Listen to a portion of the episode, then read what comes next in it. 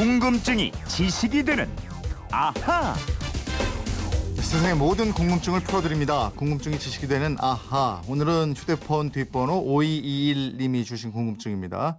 요즘 날이 덥고 땀이 나다 보니 부채를 들고 다니는 사람을 많이 보게 됩니다. 저도 손에 뭔가 잡히면 부채처럼 흔들게 되는데요. 여름철 필수품 부채, 이건 언제부터 사용하기 시작했을까요? 이러셨어요. 예, 부채처럼 시원한 자연 바람을 내면서 달려온 김초롱 아나운서입니다. 어서 오세요. 네, 안녕하세요. 김초롱 씨는 더위 많이 타요? 아니면 더위에 강해요? 저 무지 강해요. 어. 여름에도 저 긴팔 입고 있잖아요. 맞아, 좀 날씬한 사람들이 네. 더위에 강하더라고요. 그런가? 네. 아, 저 8월에 태어나서 강한 것 같아요. 아, 그런가? 여름에 태어나서. 어머니가 강하신 거지 뭐. 아, 하긴 저희 어머니가 전화타가 그냥 죽다 살아나셨어요. 예. 지금이야 정말 곳곳에 에어컨 있잖아요. 아유, 선풍기도 그럼요. 근데 제대로 없던 예전에는 더위 쫓는데 부채만한 게 없었어요. 예. 예. 학교에서는 플라스틱 채받침으로 막 부채질하고 이랬던 기억 나고요. 그거 있잖아요. 가위바위보 한 다음에 아, 맞아, 사람이 맞아. 몇번 해주는 거. 예. 예. 1단, 2단, 3단 조절해가면서 자연풍 이런 것도 있었어요. 예. 그러니까 부채가 굉장히 오래 전에 등장을 했는데요. 네. 이 세계에서 가장 오래된 부채는 이집트에 있더라고요. 이집트 투탕카멘의 피라미드에서 발견됐습니다. 음. 이 기원전 14세기에 만들어진 이 부채에는 황금봉에 타조 깃털을 붙인 형태였고요.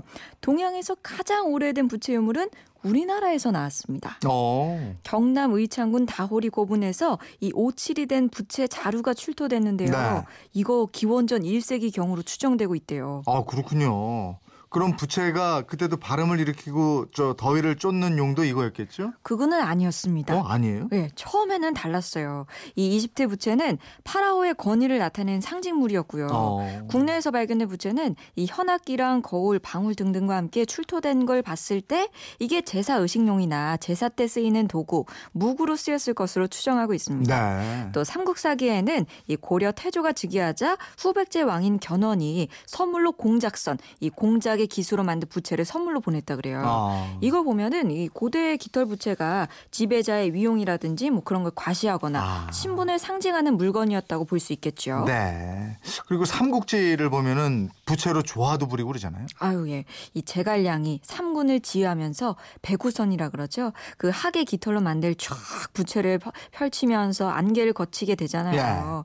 그 깃털로 만든 부채를 신비로운 경지로 끌어올렸는데 아무튼 이 부채의 역사가 그만큼 오래됐다는 얘기입니다. 예. 처음에는 이걸 깃털로 만들었지만 나중에는 부채 종류도 아주 다양해지잖아요. 예, 이거 종류를 좀 나눠 볼게요. 크게 세 가지의 형태로 나뉘는데요. 먼저 이 새 깃털로 만든 깃털 부채 우선이 있고요. 음. 두 번째는 방구 부채라고 원선이라고 하는데요. 이 부채살에 종이나 비단, 가죽 등을 붙여 가지고 둥글게 모양을 낸 부채입니다. 네. 세 번째는 접었다 펼다 할 수 있는 이 쥐부채, 음. 한자어로는 합축선이라고 하는데요. 네. 이 마지막 쥐부채를 처음 만든 게 바로 우리나라입니다. 아, 이게 저 멋도 있고요. 예. 와기도 하고 그래요. 촥 촥 접었다 아우, 폈다 하는 예. 쥘부채. 이거 우리가 처음 만들었군요. 그렇습니다. 이 만든 시기나 제작자를 정확히는 모릅니다. 근데 고려 때로 보고 있는데요. 이 중국의 도화 견문지라는 책에 보면 이렇게 나와요. 중국을 찾아오는 고려 사신들은 질부채를 지니고 다녔는데 이 부채를 펴면 그 안에 산수, 화조, 인물이 담겨 있어서 매우 아름답고 신기했고 예. 이를 선물 받은 중국 관료들은 이를 매우 기히 여겼다. 이렇게 적혀 있습니다. 네. 또 1123년 송나라 사신 서긍도요. 이 고려인들은 한겨울에도 부채를 들고 다녔는데 그 부채는 우리가 본 적이 없는 접고 펼 수 있는 신기한 부채였다. 음. 이렇게 고려 체험담을 밝히고 있습니다. 네. 또 일각에서는 일본이 부채를 처음 만들었다 이런 얘기도 하는데요. 그 근거로 조선 초기에 일본에서 질부채를 보내왔다는 걸 들고 있어요. 네. 근데 방금 말씀드린 것처럼 이미 고려 때 질부채가 있었다는 게 중국 예. 기록에 나오고 있습니다. 그렇다면은 우리가 일본에 알려준 그 기술로 나중에 일본이 부채를 진상했다 이렇게 볼 수도 있겠네요. 그죠? 그렇겠죠? 아무튼 그 쥘부채는 단순히 바람만 내는 부채가 아니고 예. 아 이거 정말 멋있는 건 예술 작품이에요. 작품입니다. 네. 근데 또 부채는요 기능으로 보면은 역시 더위를 식히는데 그만이었지만 이 문화와 풍류의 도구로 많이 활용이 되었다는 걸 알수 네. 있습니다. 예를 들면요 이 질부채 한지에 멋진 시를 쓰면 시선 아니면은 서선이고요. 네. 또 매화나 난초를 지면 사군자, 또 음. 꽃문양을 새기면 벌하고 나비가 정말 금방이라도 날아들 것 같은 아름다운 화문선이 되었습니다. 예. 그리고 부채는 시원한 것도 시원한 건데 이게 정말 지금 뭐 멋 이런 예. 것도 말씀하셨지만 쓰임새가 참 많아요. 맞습니다. 그래서 우리 조상들이 이 부채가 여덟 가지 덕을 갖고 있다고 팔덕선 또는 여덟 가지 용도가 있다 그래서 팔용선이라고 했는데요. 이겁니다. 첫 번째, 바람을 일으켜서 더위를 쫓았어요. 네. 두 번째, 방석으로도 쓰였고요. 어? 깔고 앉았나? 예. 세 번째는 야외에서 밥을 먹을 때 깔아서 이 밥상구시를 했습니다. 아. 네 번째, 예. 머리에 물건을 이고 나를 때도 쓰였습니다. 아, 그때도 이렇게 펴서 그 경계였구나. 예, 예. 야, 이 듣고 보니까 정말 그런 쓰임새가 있네요. 햇볕 내리쬐 때는 탁 펴서 햇빛 가리고. 어, 맞아요. 들고 다니면서. 그게 다섯째 덕이고요. 음. 여섯째, 비를 막을 수가 있습니다. 아. 일곱째, 팔이나 모기를 딱 때려잡아서 잡을 수도 있고 음. 쫓을 수도 있죠. 음. 마지막으로 이 얼굴을 가리는 구실을 했는데요. 음. 이 마지막 여덟 번째는 길에서 특히 빚쟁이를 만난다거나 네. 얼굴을 들켜서는 절대 안 되는 음. 그런 사람들을 만났을 때 이럴 때 얼굴을 싹 가리는데 그만이었다 그래요. 아, 그리고 또 있죠.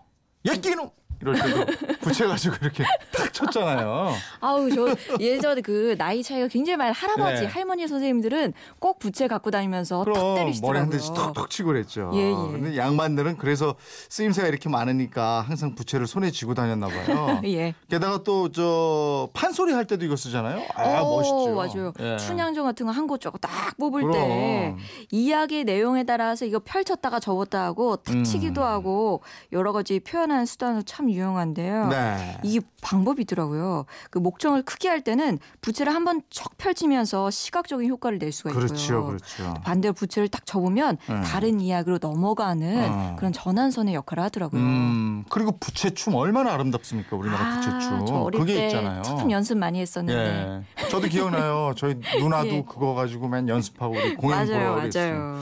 아니 우리는 이렇게 정말 멋있게 다양하게 부채를 활용했는데 서양도 부채를 사용하긴 했을 거 아니에요. 예, 그 이집트에서 발견됐다 그랬잖아요. 그 음. 이집트에서 시작된 부채는 중세 때 잠깐 사라집니다. 네. 그러다가 십자군 전쟁 이후에 다시 나타났다고 하는데요. 이 해외 무역에 나섰던 포르투갈 상인들이 중국하고 일본에서 부채를 수입해 갔고요. 음. 이 17세기 이후 주로 기부인들이 자기 얼굴을 가린다거나 이 신분을 드러내기 위한 용도로 널리 쓰였습니다. 네. 특히 영국 엘리자베스 1세는 늘 부채를 손에 들고 다녔는데 이것 때문에 여왕에 초성하는 부채가 늘 그려져 있는 모습이 많아요. 네. 좀 당황하고 이러면은 서양에서는 그 부채를 막 빨리빨리 막 붙이고 그러더라고요. 그 특히 남녀 간의 관계에서 어, 그러니까. 이렇게 눈빛 교환으로 싹 네. 많이 나와요. 그 부채만 봐도 그 마음을 알겠더라니까. 맞아요.